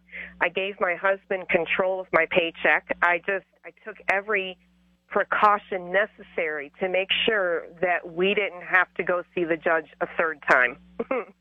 Well, Um, what, what I'd like to do, Sarah, we're going to have to take a break. And Judge, if you could just stay on for one more break, and and what we'll do is uh, we'd like you to, to to just give a message to all those people that are on opioids and and overcoming addiction. And then Sarah, uh, because the judge has been so kind and so patient and supportive of of our program here. We'd like to give the judge a break then, and then we'd like to hear more about your story. So we will be back with Sarah, who's the soccer mom that overcame her heroin addiction, and Judge Frank Forchione, who who made the difference and turned her life around.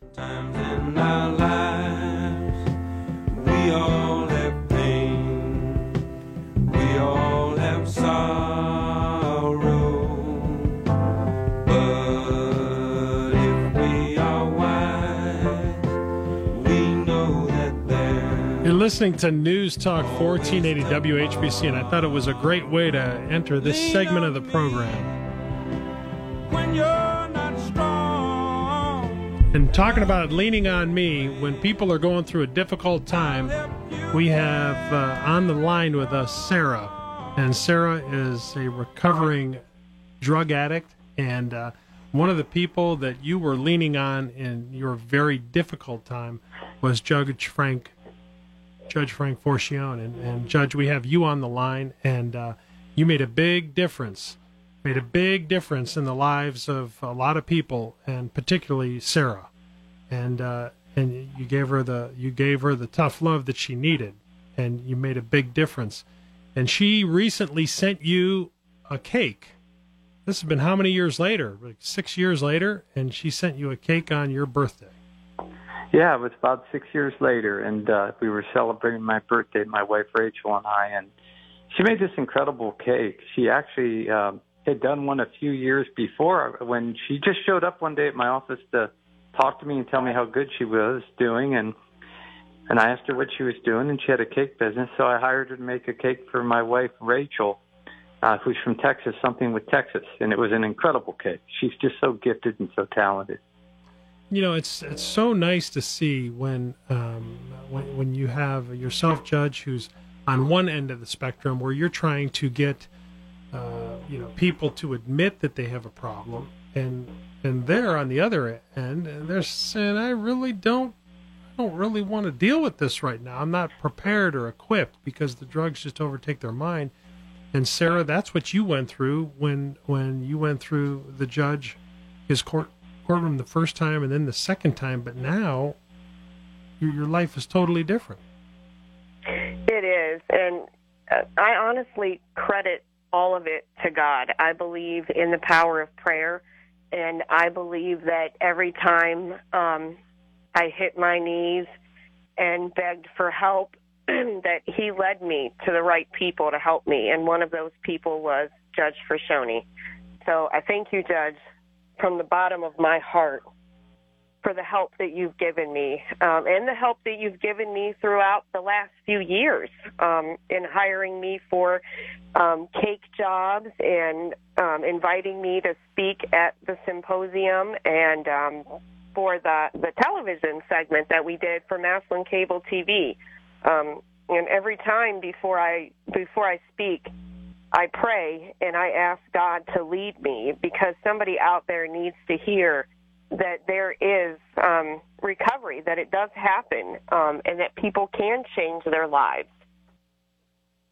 You know, and and Judge, it's got to make you feel good because uh, you see a lot of people that come through and uh, they have that that look of hopelessness, and their lives are are really in a bad spot. When they when they come to your courtroom, they are at their lowest point, and it's just got to be really encouraging to you when you see people like Sarah who are are telling you that you know you've you turned their life around and and sometimes you got to get really tough. And what Sarah thought at the time was that you were a little bit mean, and uh,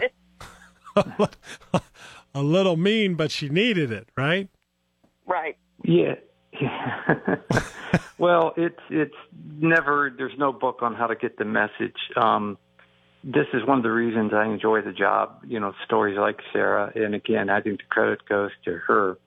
I'm so proud of her, and, and it's great getting to know her as a person. She's so incredible, and you know, hopefully, this there's some people out there listening today that may be struggling, may be trying to get by, and they hear this. And I learned something from listening to Sarah today. When you're struggling with addiction, maybe get rid of that cell phone. I think that was a great idea. So I learned uh, by listening to her today.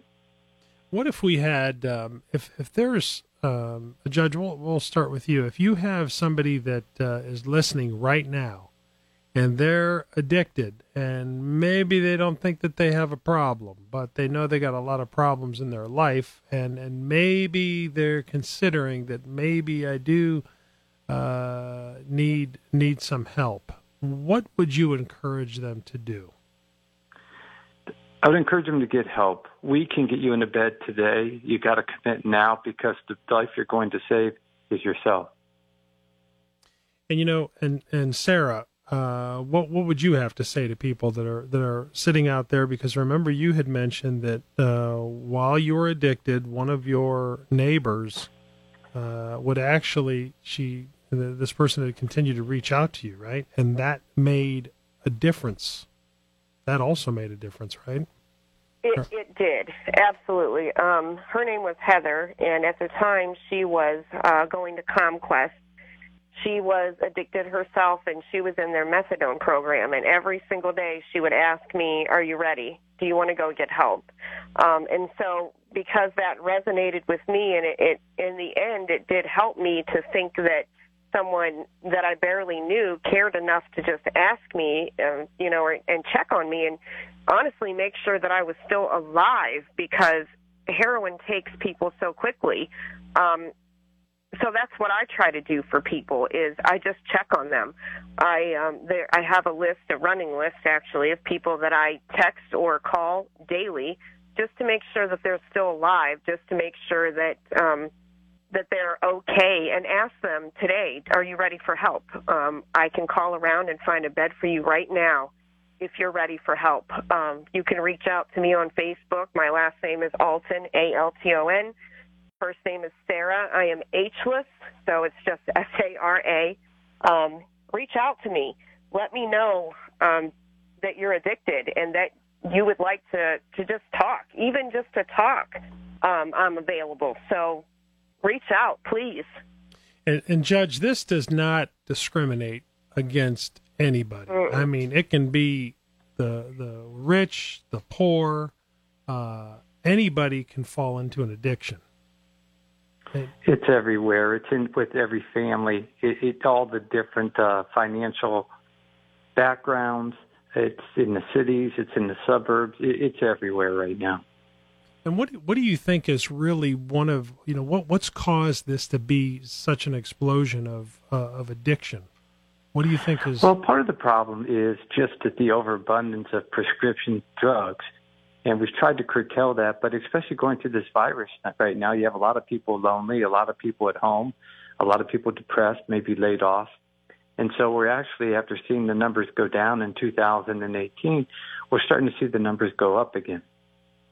And that's and that's really because of you know the stress that people are going through and, and like you said the opioids. And I know that you've gone to really every length even you know at the at the recycling district where we have the drug take back program and and the and the drug collection boxes just to make it convenient for people to dispose of their unused prescription drugs. They can drop them off at any of the local police stations in Stark County. So it's really you have a comprehensive approach in order to dealing with the addiction and, and getting people back on track um, do you think that um, when you look at um, again somebody uh, like Sarah, where you know it doesn't doesn't always work the first time, sometimes it's a second or third time, uh, but that gives you that gives you encouragement that people can change. So if you have people that are listening out there uh, right now, Judge, that uh, they're they're going through a rough time. They're depressed. Uh, they might not, uh, you know, have a job right now. A lot of struggles. What, what, what would you what would you ask them to do? Don't give up on themselves, and I won't give up on them. I always ask them to call me. I've had them come down to my office. I went to lunch with them. Don't give up on yourself. Give yourself a chance. And you'll even go out to the you've went out to the rehab centers to visit them after you've you've you know you've sent them to prison, you've sent them to uh, rehab, and then you you do follow up. I mean, you follow up to see how they're doing. We try to because I think if they know they have someone in their life, someone supporting them and believing with them, it can make a me- a real difference.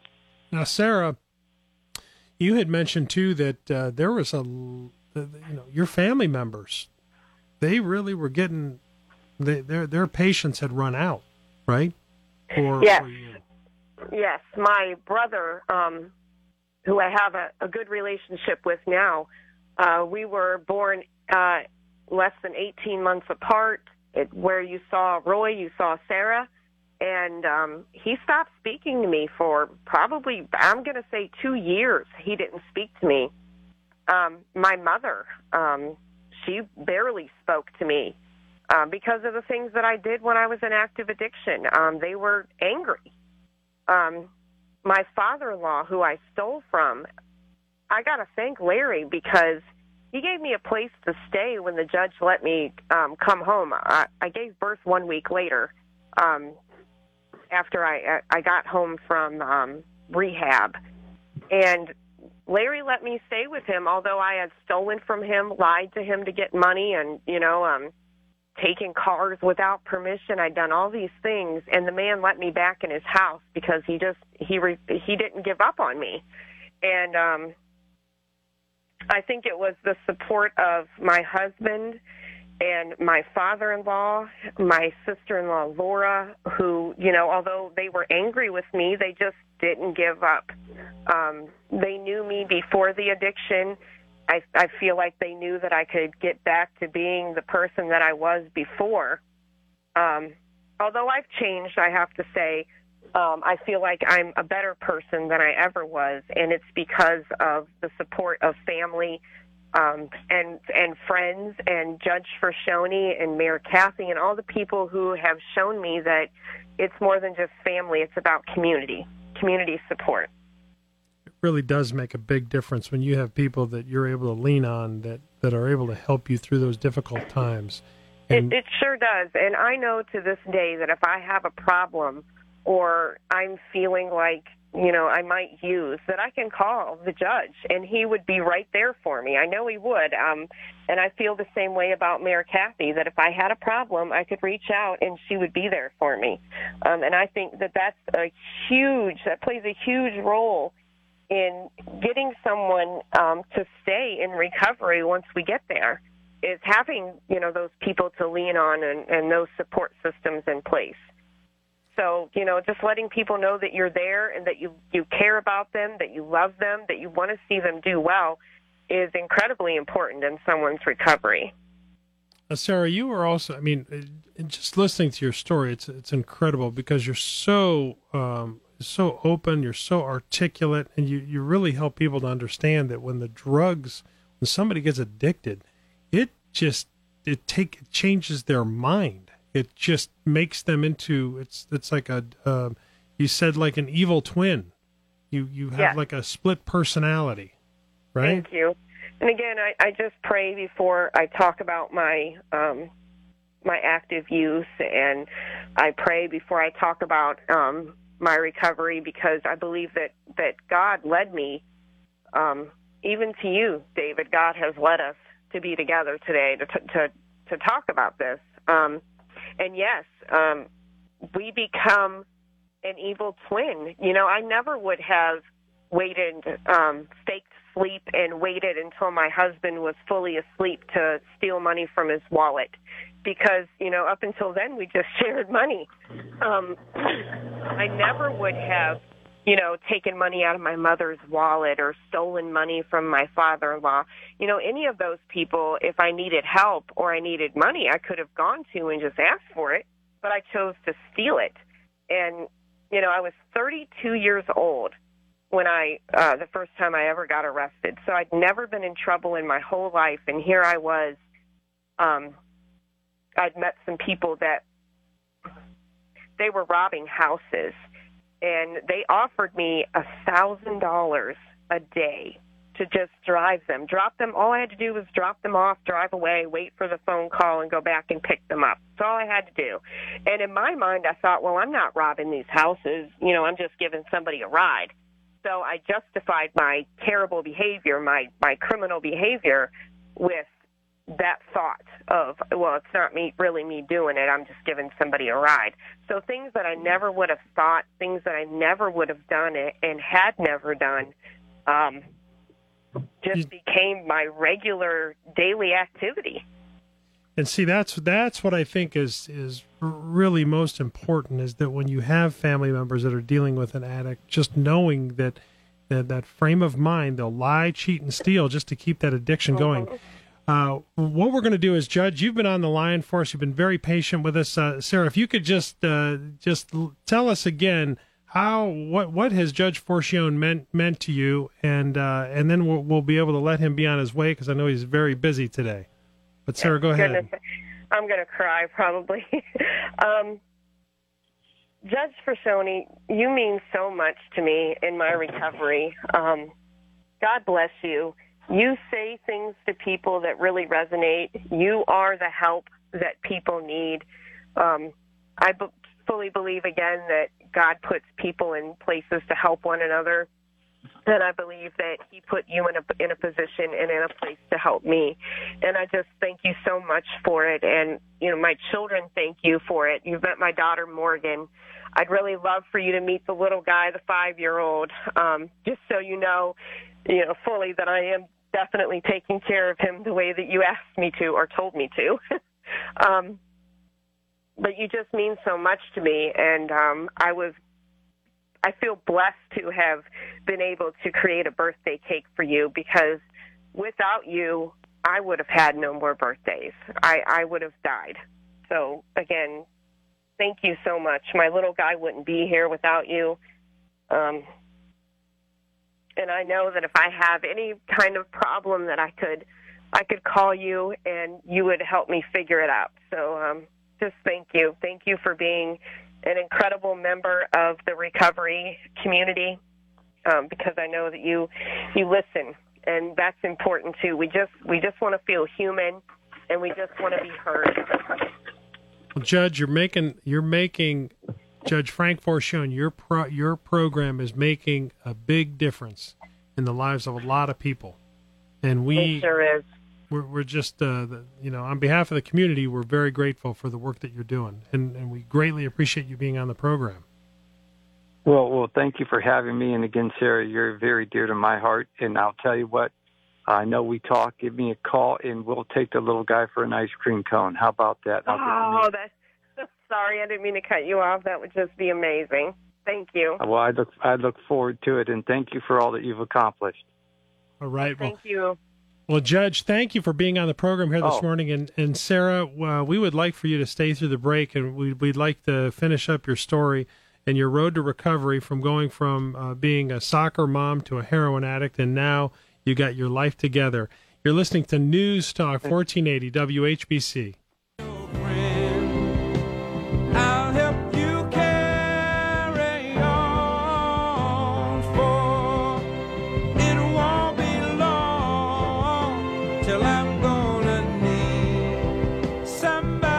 Good morning. It's 1035, and uh, sometimes we just need somebody to lean on.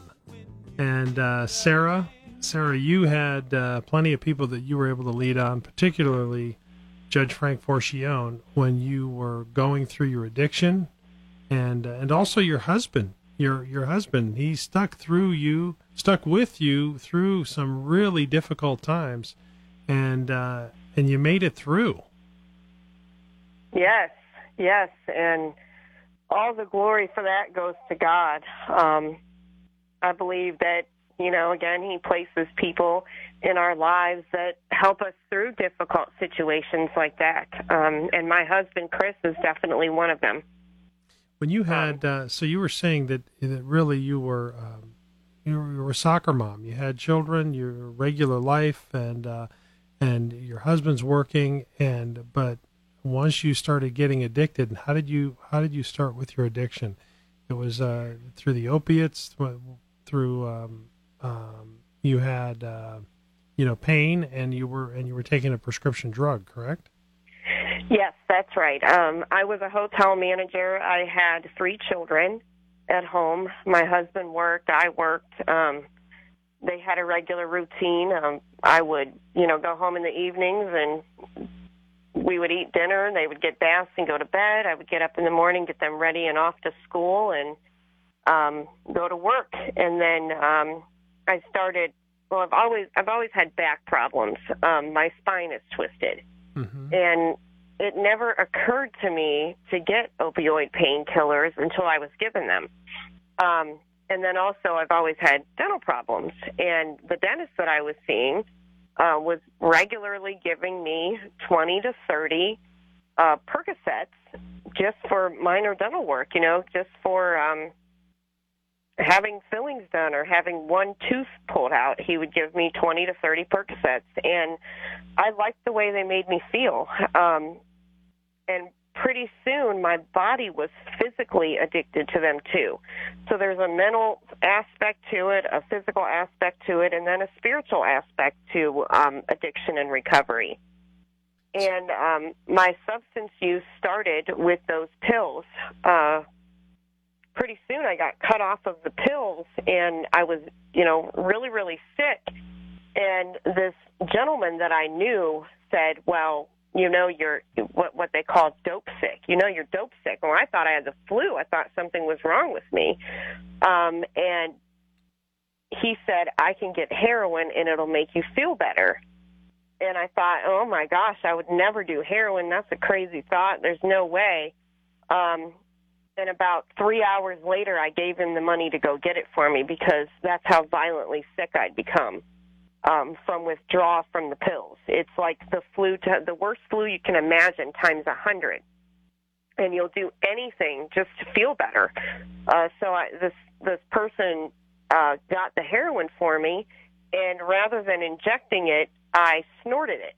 Um, it wasn't more than two weeks later that I was injecting it um, because that's how quickly the addiction can move um, for people. It's it's very rapid in its uh, takeover, and it really does take over your your brain.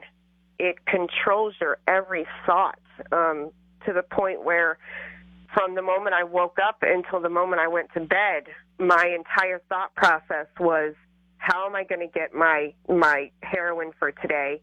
When am I going to get more heroin?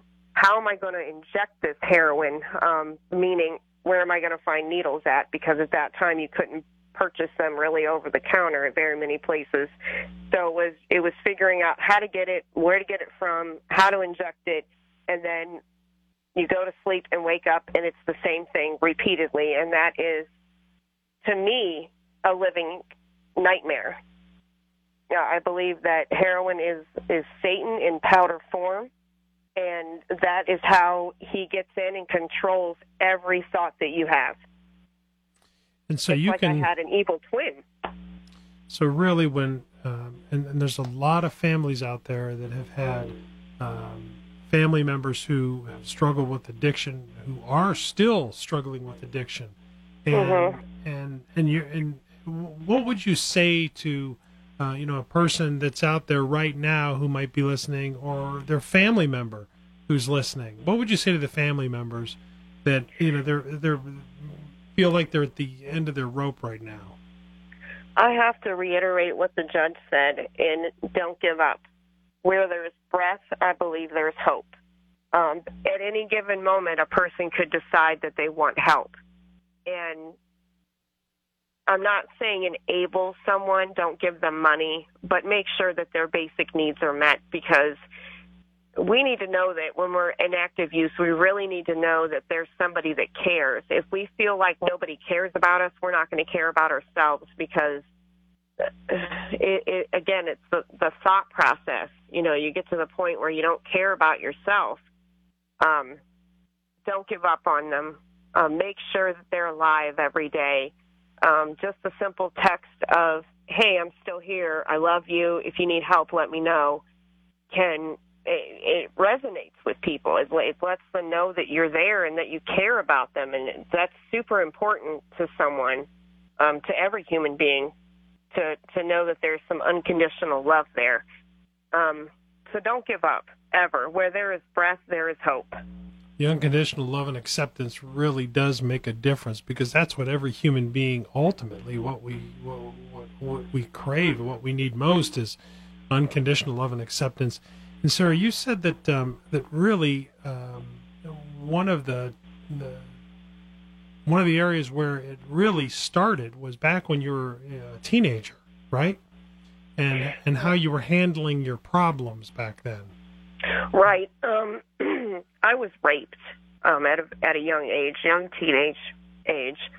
Um, and when I went home, my mother was very um, old school. She was 42 years old when she had me. She was born in 1935, um, so it, it, she is from the generation of we don't talk about it.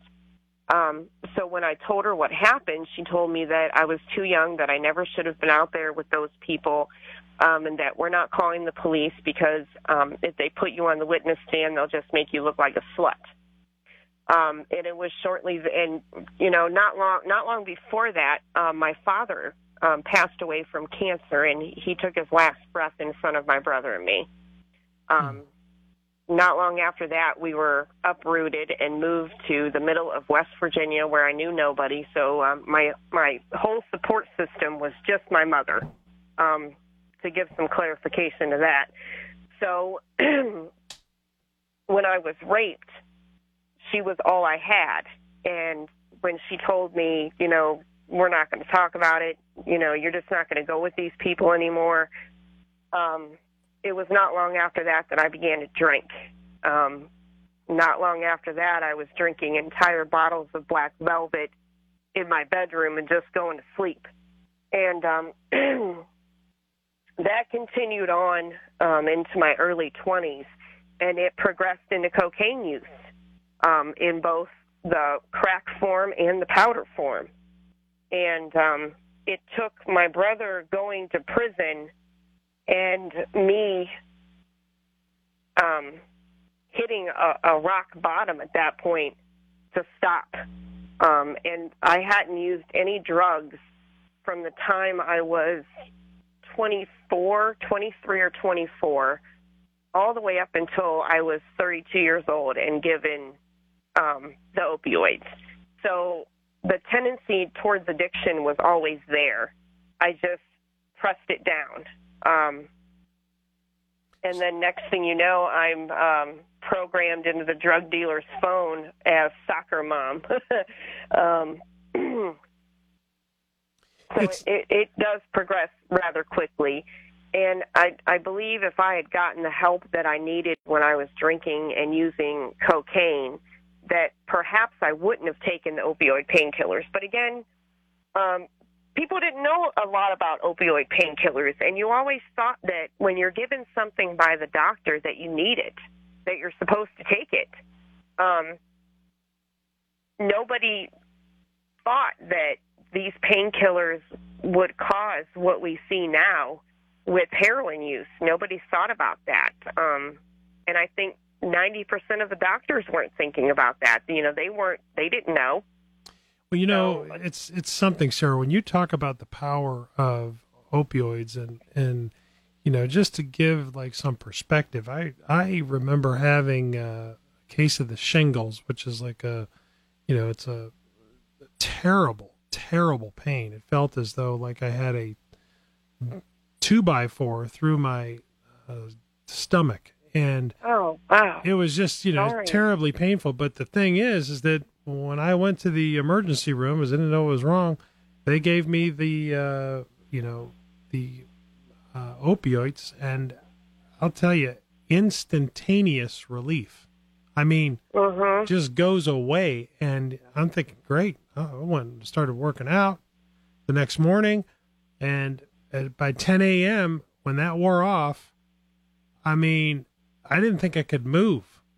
And and that is something that you know the uh, the drugs are very powerful and they work but then they start to diminish uh, their that pain relief over time so then people start to take you know a higher dose and then Right. a little bit more right Right. It, it got to the point where, um, again, this was 2008 and 2009 um, when we first started to really see the wave of uh, op- opioid addiction in the community, or when I would first became aware of it, I guess I should say.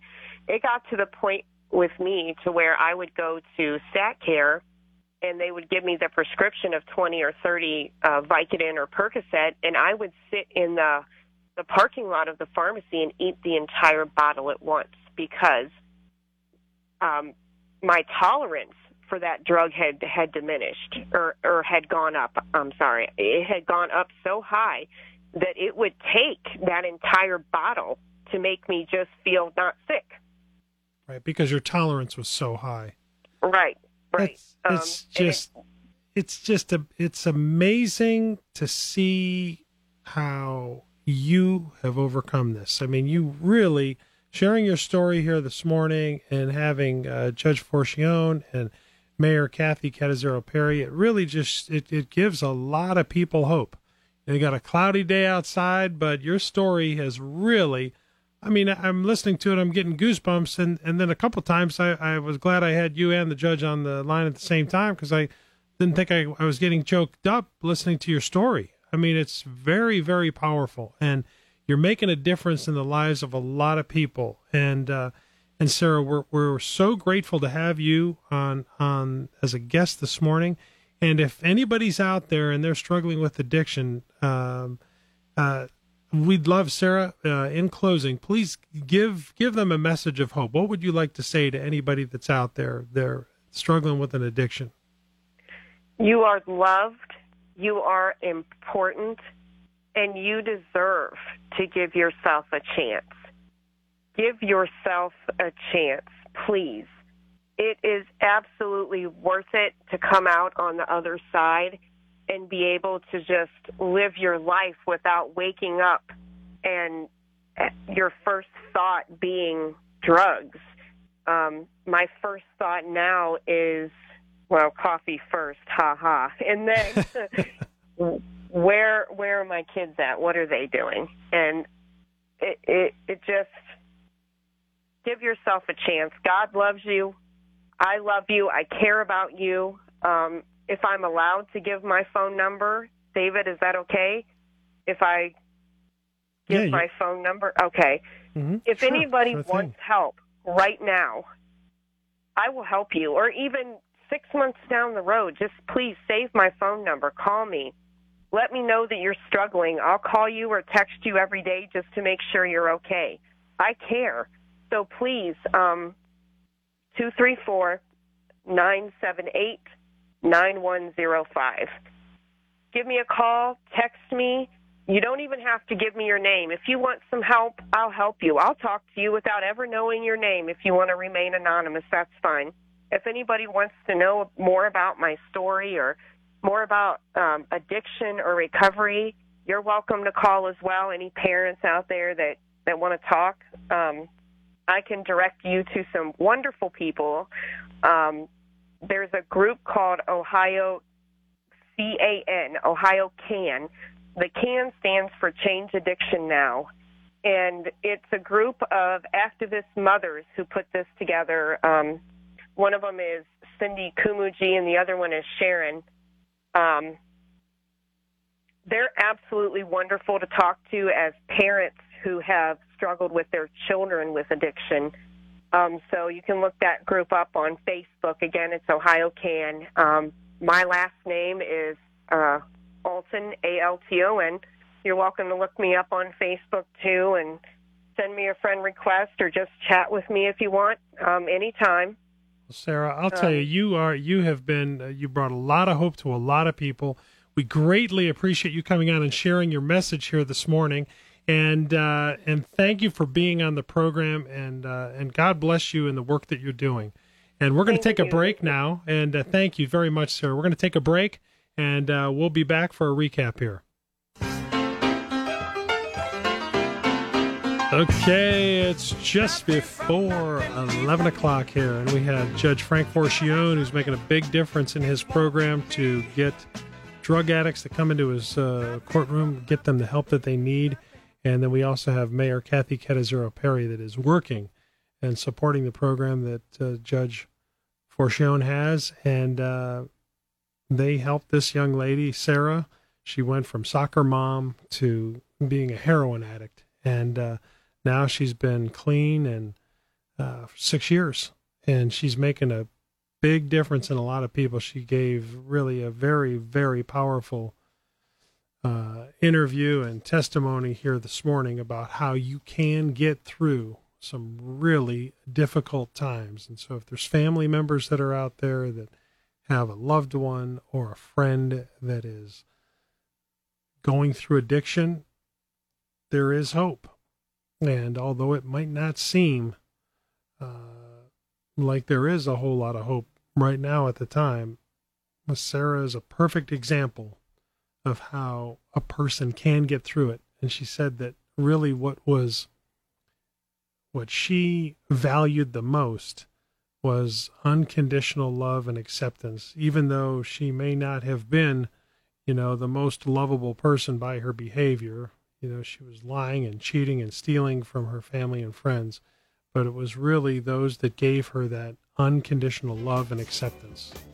And if you have an addiction and you need someone to call, you can call Sarah Alton, 234 978 9105. 234 978 9105. Thank you for listening to us today. This is David Held signing off. News Talk 1480 WHBC.